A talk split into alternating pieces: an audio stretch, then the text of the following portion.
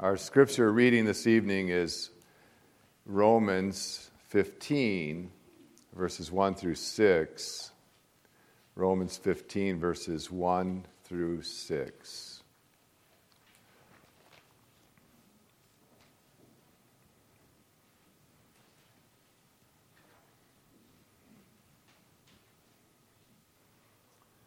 Listen carefully now to the very words of Almighty God.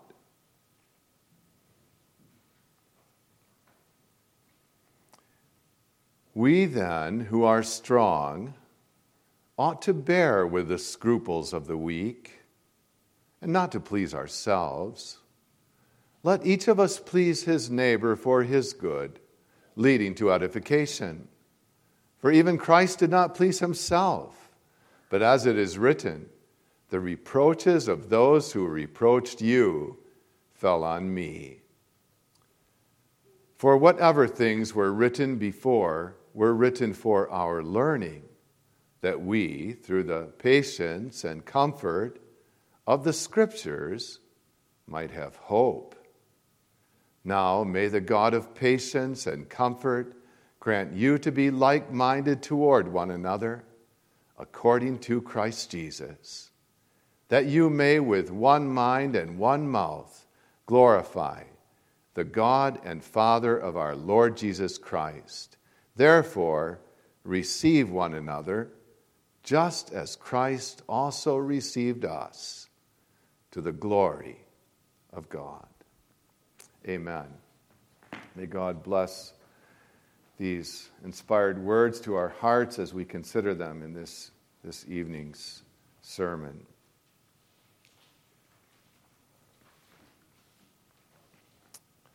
This week I was walking through a department store and uh, a man stopped me and he asked, What church are you from? Well, I was wearing a, I was wearing a, a long garment that, hin, that Hindus or Indians wear because I had been attending an Indian wedding. So he, he thought maybe I was practicing meditation. And it gave me the opportunity to talk to him about the, the uh, errors, because this is a man who was, according to his testimony, a Christian.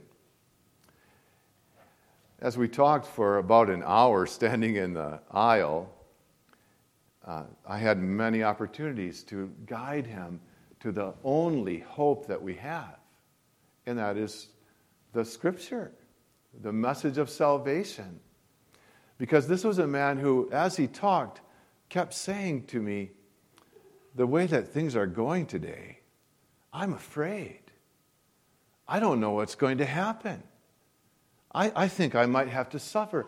I, I, I don't really have hope. I think the key verse, or maybe they're all key verses in our text this evening, is verse 4.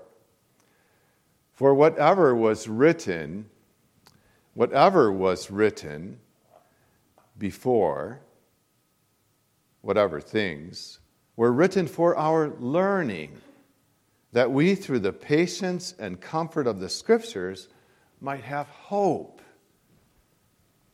God gave His Scripture with the ultimate purpose that we would have hope.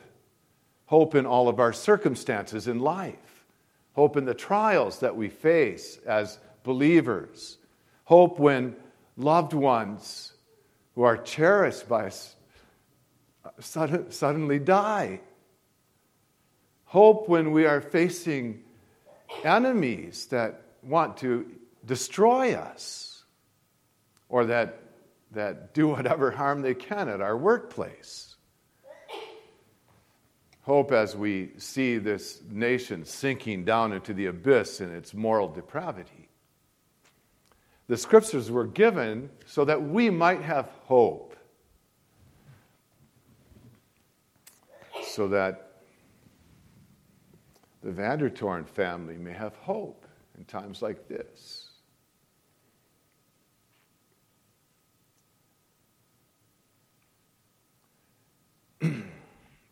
Why are there so many centuries of the history of God's dealing with his covenant people?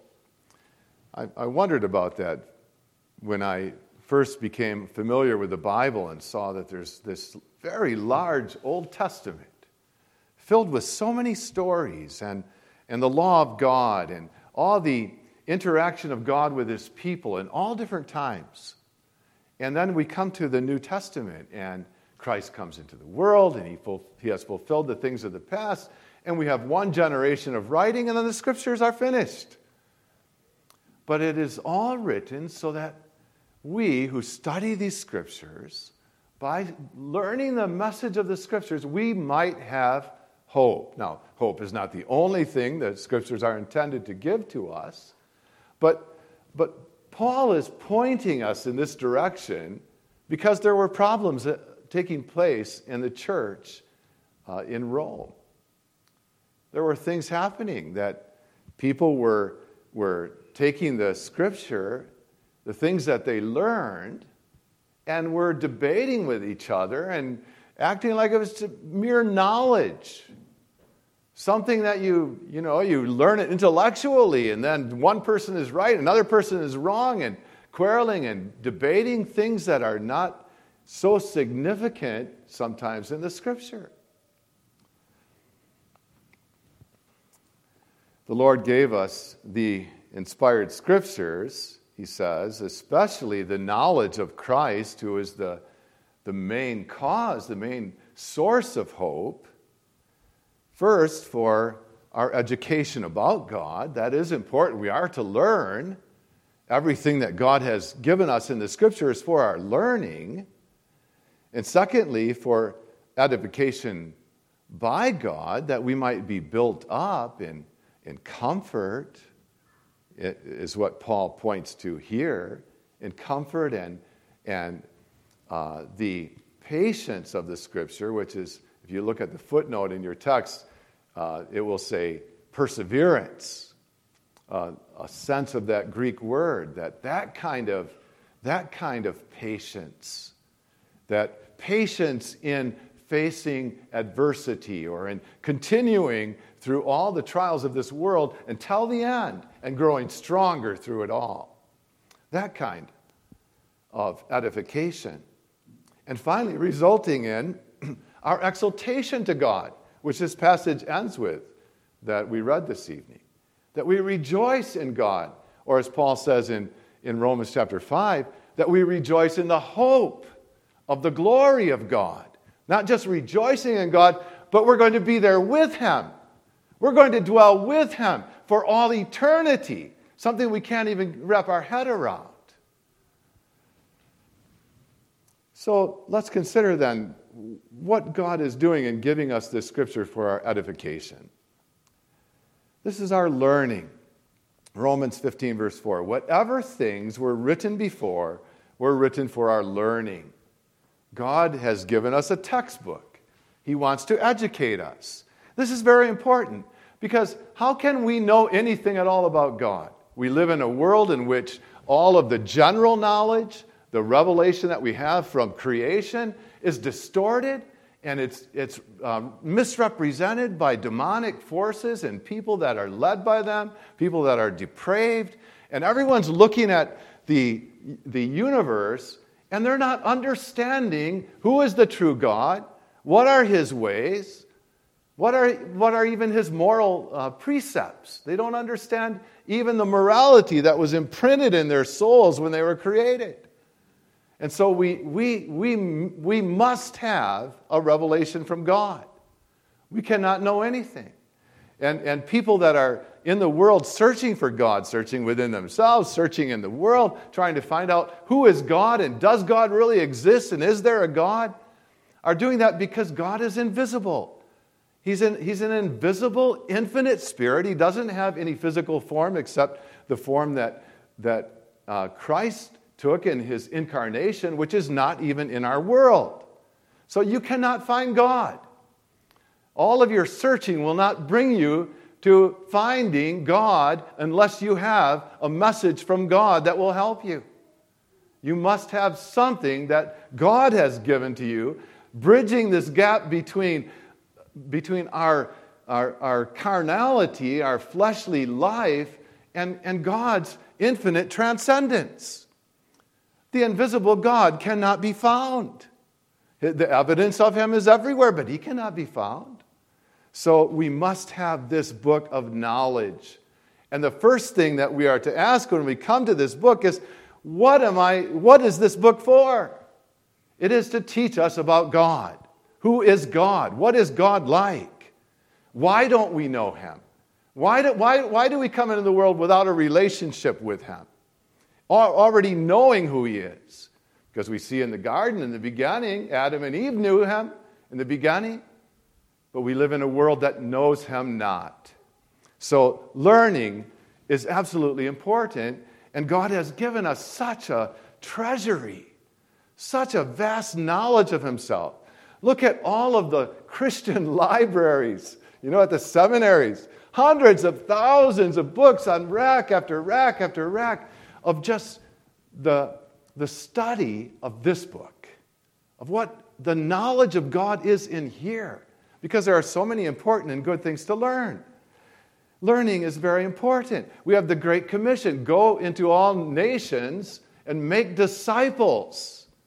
Make disciples and baptize them in the name of the Father and the Son and the Holy Spirit. Why? Because God the Father gave us this knowledge.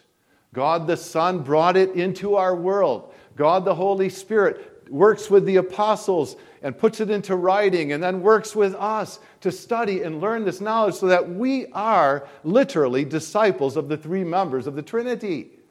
A disciple is someone who follows all the teaching of his master teacher. He lives his life by that teaching. And we are disciples of what we are learning in this book. And we are to study it. God said when he, or Moses was told by God to say when God gave manna from heaven, that He gave you manna to eat that you might understand that man does not live by bread alone, but by every word that proceeds from the mouth of God. And that manna fell every single day except on the day of rest. Just like they had to go out and gather manna every day, you must get into this Word of God every day for your spiritual life and learning. That is how God designed it for your edification, so that you would grow in the knowledge of God. Basic Christian doctrine is the elementary things, easy things to learn. Even children can read this book and learn the elementary Christian truths. That's the milk of the word. More difficult mysteries are the meat, the strong food.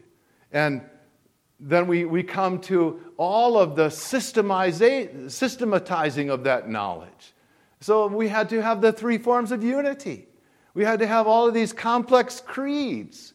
And even going, the, the Westminster Standards went much farther in putting all of these things into a doctrinal statement that has everything in an order that we can use and apply. But God didn't give that knowledge to us in an order. He didn't give us a Belgic confession of faith and say, Here, this is me.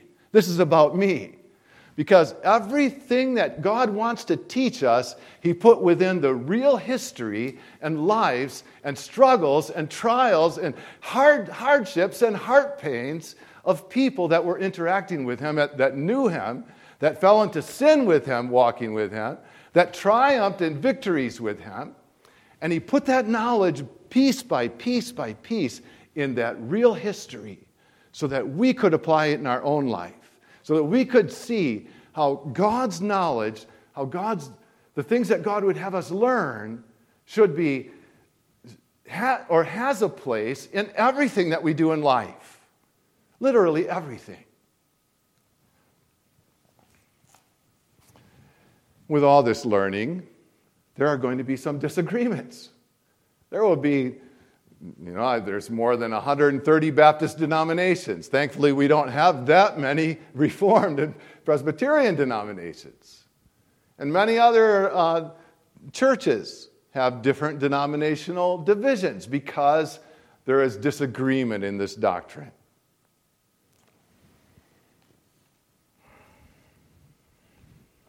1 Corinthians 11, verse 19 says, There must also be factions among you, that those who are approved may be recognized among you. That is, those who are approved by God because of their godliness, their study in the Word of God, their consistency and faithfulness in Christian doctrine, walking and living a life that is an example to others. Those are the kind of men that should be elders in the church that you should vote for. You see them, you watch the example of their life. Some things in this knowledge that we're, we're learning call for bloody battles. The scripture says to contend earnestly for the faith once delivered to the saints in the book of Jude. We have to fight over things like the Trinity, the, the three persons of God, and what those persons are. That they're, they're, they're not, it's, it's not God putting on a mask and acting like three different people. It's actually three persons in one God. We have to battle over the holiness and sovereignty of God, the Creator and Judge. We should fight over the incarnation and the two natures of Christ. That Christ is prophet, priest, and king. That every person in this world is depraved and God, God Almighty is absolutely sinless and holy and perfect. That salvation is through Christ alone.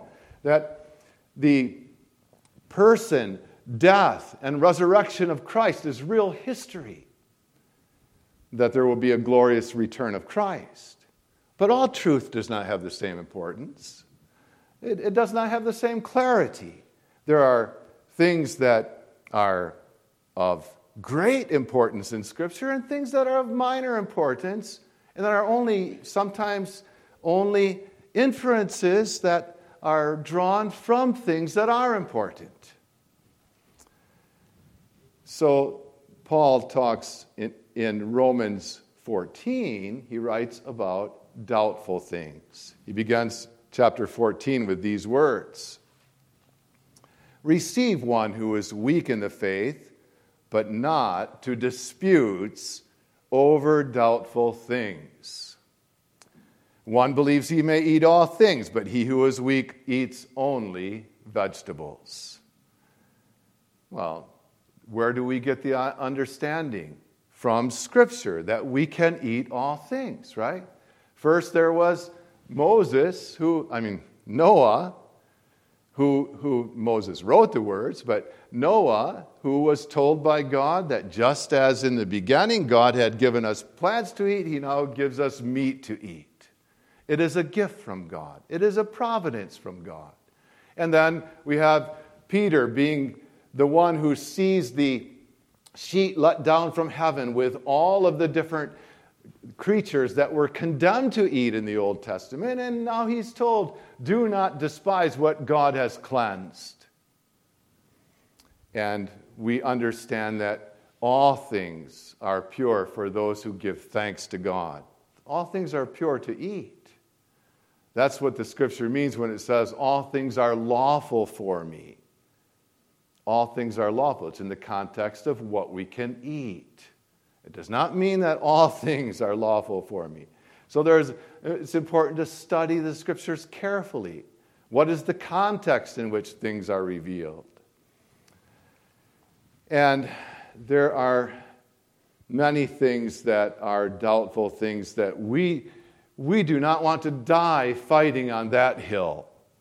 We don't want to contend earnestly against someone over whether or not they're going to eat vegetables alone. That's not important. We can tell them what the scripture says and why we believe it's right, but don't let it become a matter of quarreling and, and fighting. And yet, Paul then brings us to what seems to be, possibly, he doesn't say it specifically, the Lord's Day in verse 6 he, he who observes the day observes it to the Lord, and he who does not observe the day, to the Lord he does not observe it. This, this is, is something that really strikes at the heart of many of us, you know. And uh, when I was in India, uh, the, the pastor of the church that I served in as a teaching elder also uh, that pastor believed that the, the, the Sabbath is completely passed away, that there is no Sabbath for us today in the church, based on something written by a, um, a uh, Christian counselor named Jay Adams. And, uh, and I believe that we have to honor one day out of seven. And pretty soon there were jokes flying before my children about the, the view of uh, Reverend and Mrs. Pullman, right? And there was a division, and there was, there was conflict and bitterness. And these kinds of things happen because of we, a view that we have in Scripture. Do you know that Calvin uh, says in his Institutes that he, be- he believed that every day should be called the day of rest from now on? Because we have entered into our everlasting rest through Jesus Christ.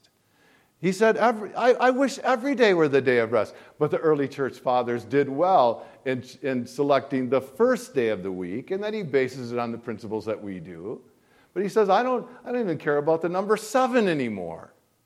Because the, the Sabbath of the Old Testament on the seventh day of the week, on what we call Saturday, was fulfilled when Christ died on the cross and, and we began to believe in Christ and enter into our everlasting rest in Christ.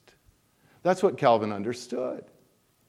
And yet, here's a man who no one would, no one would doubt that Calvin, uh, no one would, uh, in this church, I think, or in any other churches in the URC, would fight with Calvin uh, if he came into the church. And he talked about these things because he is our teacher, the chief teacher of many of us. I'm a Calvinist. I think many of you are. And so, not all truth is of the same importance. Paul writes, We who are strong ought to have, or we have an obligation to bear with the failings of the weak and not to please ourselves. Was Calvin the strong person or the weak person? Depends on what your perspective is on this question, doesn't it? Where you stand. Um, I used to pay people that were working building my house, I used to pay them not to work on the Lord's day so that I could keep them there and they wouldn't go away and leave because they wanted to work every day of the week. And okay, does that mean I'm stronger or weaker? But is it something that I should fight with when uh, some persons believe that every day is now the day of the Lord and not just one day of the week? Paul's concern is in chapter 14, verse 15. If you're, where he's talking about the food controversy. And he says, if your brother is grieved because of your food, you're no longer walking in love. You're no, you're no longer walking in love. Do not destroy with your food, your disagreement over food, he means, the one for whom Christ died. And then in verse 20, do not destroy the work of God for the sake of food. All things indeed are pure. But it is evil for the man who eats with offense. It is good neither to eat meat or drink wine or do anything by which your brother stumbles or is offended or is made weak. Why? Because, verse 17, the kingdom of God is not eating and drinking but it is righteousness and peace and joy in the Holy Spirit. And so he says in verse 19, pursue, let us pursue the things which make for peace and the things by which we may edify one another. That is, to build up each other. Let us pursue those things and whatever kind of conflict is not edifying and is not the defense of doctrine that we must absolutely defend, let us pursue peace. Because the second point of our message is that God has given the patience and the comfort of the scriptures for our edification. God's intention in giving us the scriptures to edify us. Now, church discipline can be very edifying, it's, it has that intention. It can be misused, it can be misdirected, but the goal of all discipline is edification. It's the building up of the saints and the strengthening of believers, and to see that the church of the Lord Jesus Christ is not overrun by evil and taken over and made to be a a synagogue of Satan. But the scriptures are written, Paul says, to train us in perseverance and comfort. When God was judging his people, he says, I'm about to do my strange work, my alien work. Because Christ Jesus, it is a trustworthy statement, deserving full acceptance, came into this world to save sinners. That is his main work. That is what he came to do. And when he was done, he went back to heaven. At least he took his body there. And that should be our goal the salvation of sinners, the edification of the believers, the strengthening of those who, who know the Lord. But knowledge, it's not just for knowledge. Knowledge, Paul says in 1 Corinthians 8 1 through 3, puffs up. But love edifies we can have a head full of knowledge. And especially as Reformed uh, seminary students and theologians, oh, we want to express that we've got the knowledge right, we've got the right doctrine, and we can be very puffed up about it. Well, at the same time, uh, we can fail to pursue the love that that knowledge aims for.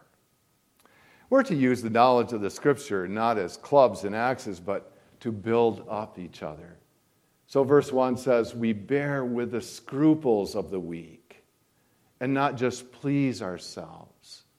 What are scruples that we have, this word that we have in the, King, the New King James Version?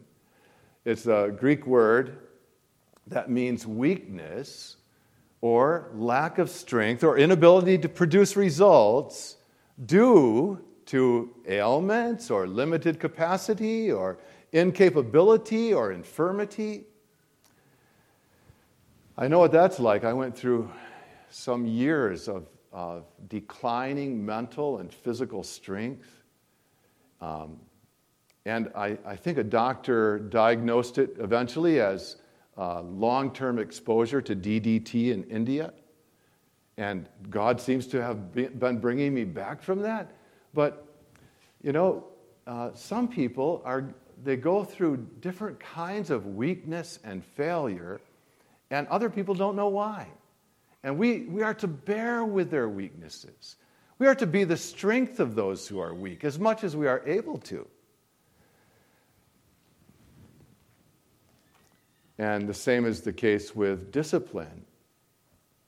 Sometimes uh, we may um, we may, as strong believers, be too heavy in disciplining weaker brothers and sisters because we don't understand their level of knowledge and their level of strength. And so Paul writes in Romans 15 5 and 6 May the God of patience and comfort grant you to be like minded toward one another, according to Christ Jesus, that you may with one mind and one mouth glorify the God and Father of our Lord Jesus Christ. What is this word like minded, or this phrase like minded toward one another? It's actually just two words in Greek, the entire phrase, and it means simply same mindedness. Have the have a, have a same mind as other persons. What is that same mind? The, that we pursue the glory of God, that we pursue the edification of people in the church through the scriptures, that we are going to love each other, that we're going to together glorify God, and whatever we can do to, to bring glory to God. Um, at one time, when we were serving in South India, um, we were sent by, our, uh, by Cornerstone Church to reform a ministry that my father in law wanted to uh, reform. He's, he asked for the church to send us there. But soon I found that my Baptist brother in laws did not really want the ministry reformed, and fighting began, and struggle began. And who's going to, who's going to uh, lead this ministry? And finally, I said to my wife, We have to ask the church to let us out of this situation because this is not giving glory to God at all in the community in which we're serving. This was a family that was in close contact with all kinds of Hindus and Muslims and, and other pe- people of other religions. And what a disgrace when Christians are fighting before the. Paul says, don't even take your case in which you're fighting with another Christian before unbelievers in the courts. There was one man who, um, who trusted his Christian friend and he, he, he was posted by the government to serve as the, the officer of drainage in another state. And he's a Christian. And, uh, and after he came back from years of service, came back to his home that he had trusted his Christian friend to rent out for him. And his friend had sold it away, which is very common in India, uh, different culture. And a lot of people are after other people's properties. And there's a lot of uh, things that betray and show that a person is not really, maybe, not a true Christian after all. But this is something very common there. And so he, he went to the house and he said, I'm, I'm the owner of the house, and I, I would like to uh, just inform you that when your lease expires, you'll have to move. And the people said, No, we're not leasing, we own the house. And this man determined then that he was not going to go to court against his brother who had done this wrong to him because it would bring great disgrace on the entire uh, church and the name of Jesus Christ. So he offered to buy his house back for a lot of money.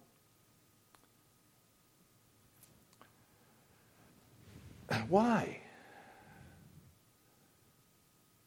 because we are not to quarrel and fight and strive over things before the world.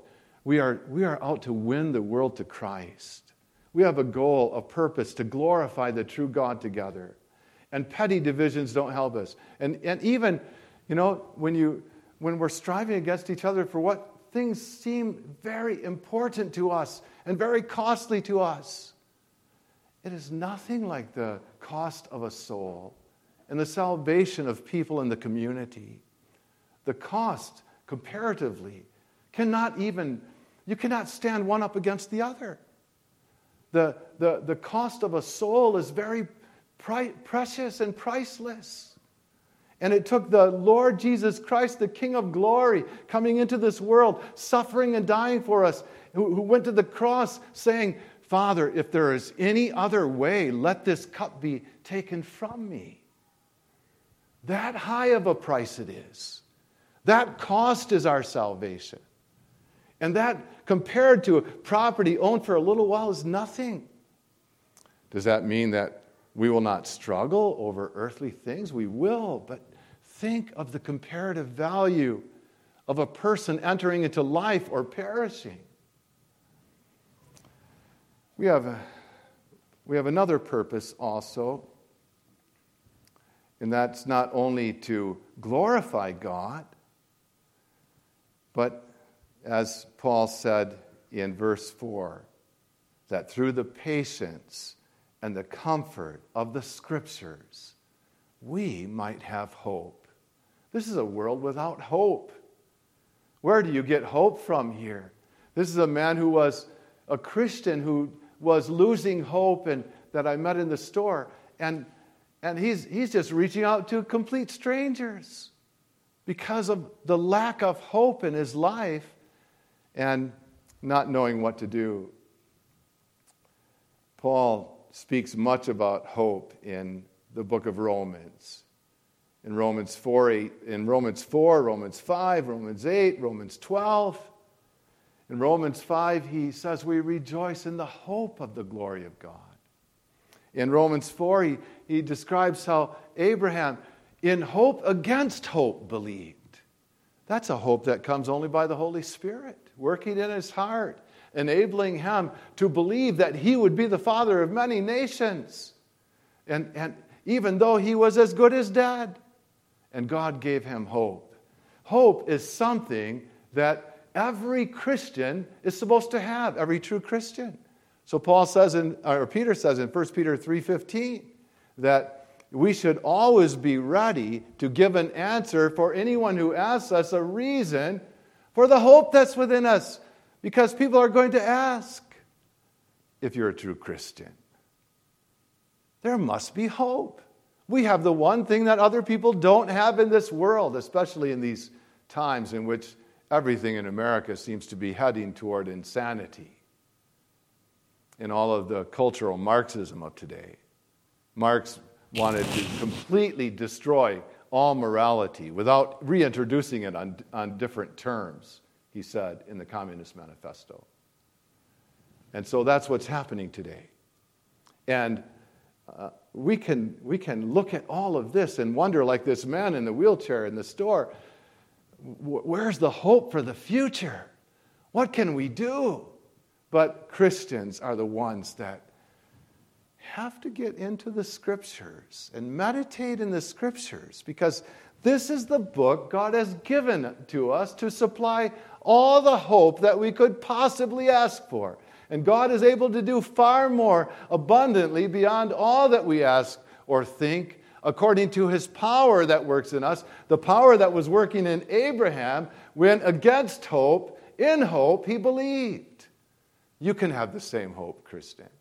You can have a hope that the world cannot take away. You can have a hope that no matter what happens to anyone you love in this world, you can see them again. You can be with them for all eternity. This life, compared to eternity, is just a, a moment in time.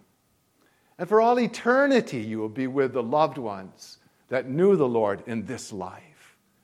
The comfort of Scripture the comfort of Scripture that these things are going to pass. The troubles we are going through now are temporary. We do not look at the things that are seen, which are temporary, but the things that are not seen, that are eternal, the promises of God. The things that are absolutely certain because they are promises of God. There is no certainty about a lot of things in this life. But when God promises something, when God says something will happen, the reason that a person could be a prophet writing these words was because a prophet would speak the words of God about something that's going to happen in the future. And it would happen in his lifetime. And every true prophet spoke things that were fulfilled precisely. And people said, That man, he has to be a prophet. He, he hasn't missed the mark. He gets it right every time. Do you see that? And these words were kept. These words were kept because faith is the assurance of things hoped for, the assurance of the God who cannot tell a lie, who has the power to fulfill everything he says he will do, and who cannot do wrong to the people that he loves. Even when He's allowing us to go through troubles, He's doing something good for us. He's planning something good for us. He's planning an eternity together with Him. He gives us Himself. Abraham, I am your exceeding great reward. Who could ask for anything more? And He gives us not only Himself, He gave us His Son, whom He loves more than anything in all of creation for a wicked sinner like me? For a blasphemer like I was? a wicked sinner, and he, he gave the son of his love, the son of his love for you. And not only that, he did not withhold his own spirit. What more can he give to us? What more could he reward us with than giving himself? He does it in love, in everlasting love, treasuring his people, inscribing us on the palms of his hands with, with the blood of Christ.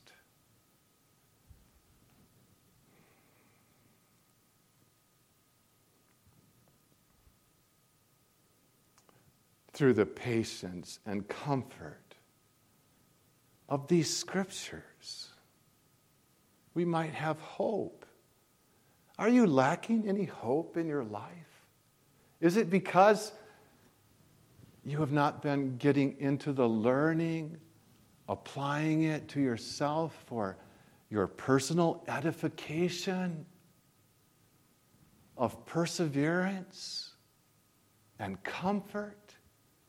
which Paul says it will result in hope. There is no reason at all why any Christian should not have a hope that the world cannot destroy. Because God gives it. It is spiritual hope.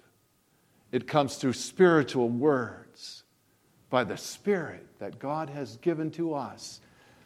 Calvin said that God annexed the Spirit to the ministry, or annex the ministry of the Spirit to the Scriptures, so that there would be structure, so that there would be the fulfillment of the things that are written here. Everything you read here in this book is spiritual. Don't read the scriptures as, as if it's simply something to learn. It grieves me when we study evangelism, for example. Just an example. We study evangelism as if it is a subject, and then we're done and we put it aside. Instead of going and doing evangelism with what we have learned. It's not a subject to learn, it's a subject to do. It's a subject to build you up and make you a strong soldier in Christ Jesus. As everything else in the scripture is for, to build you. It has to do with what you are doing with that word. It's not just an intellectual exercise, it's exercise in godliness for all eternity. To make you, Christian, a child of God, conformed again by the work of the Spirit and the words of God to the very likeness that was so vitiated by the fall of Adam and all of our sin. I'll conclude by reading once more Romans 15, verse 4. For whatever things were written before were written for our learning, that we, through the patience or perseverance and comfort of the Scriptures, might have hope. Amen.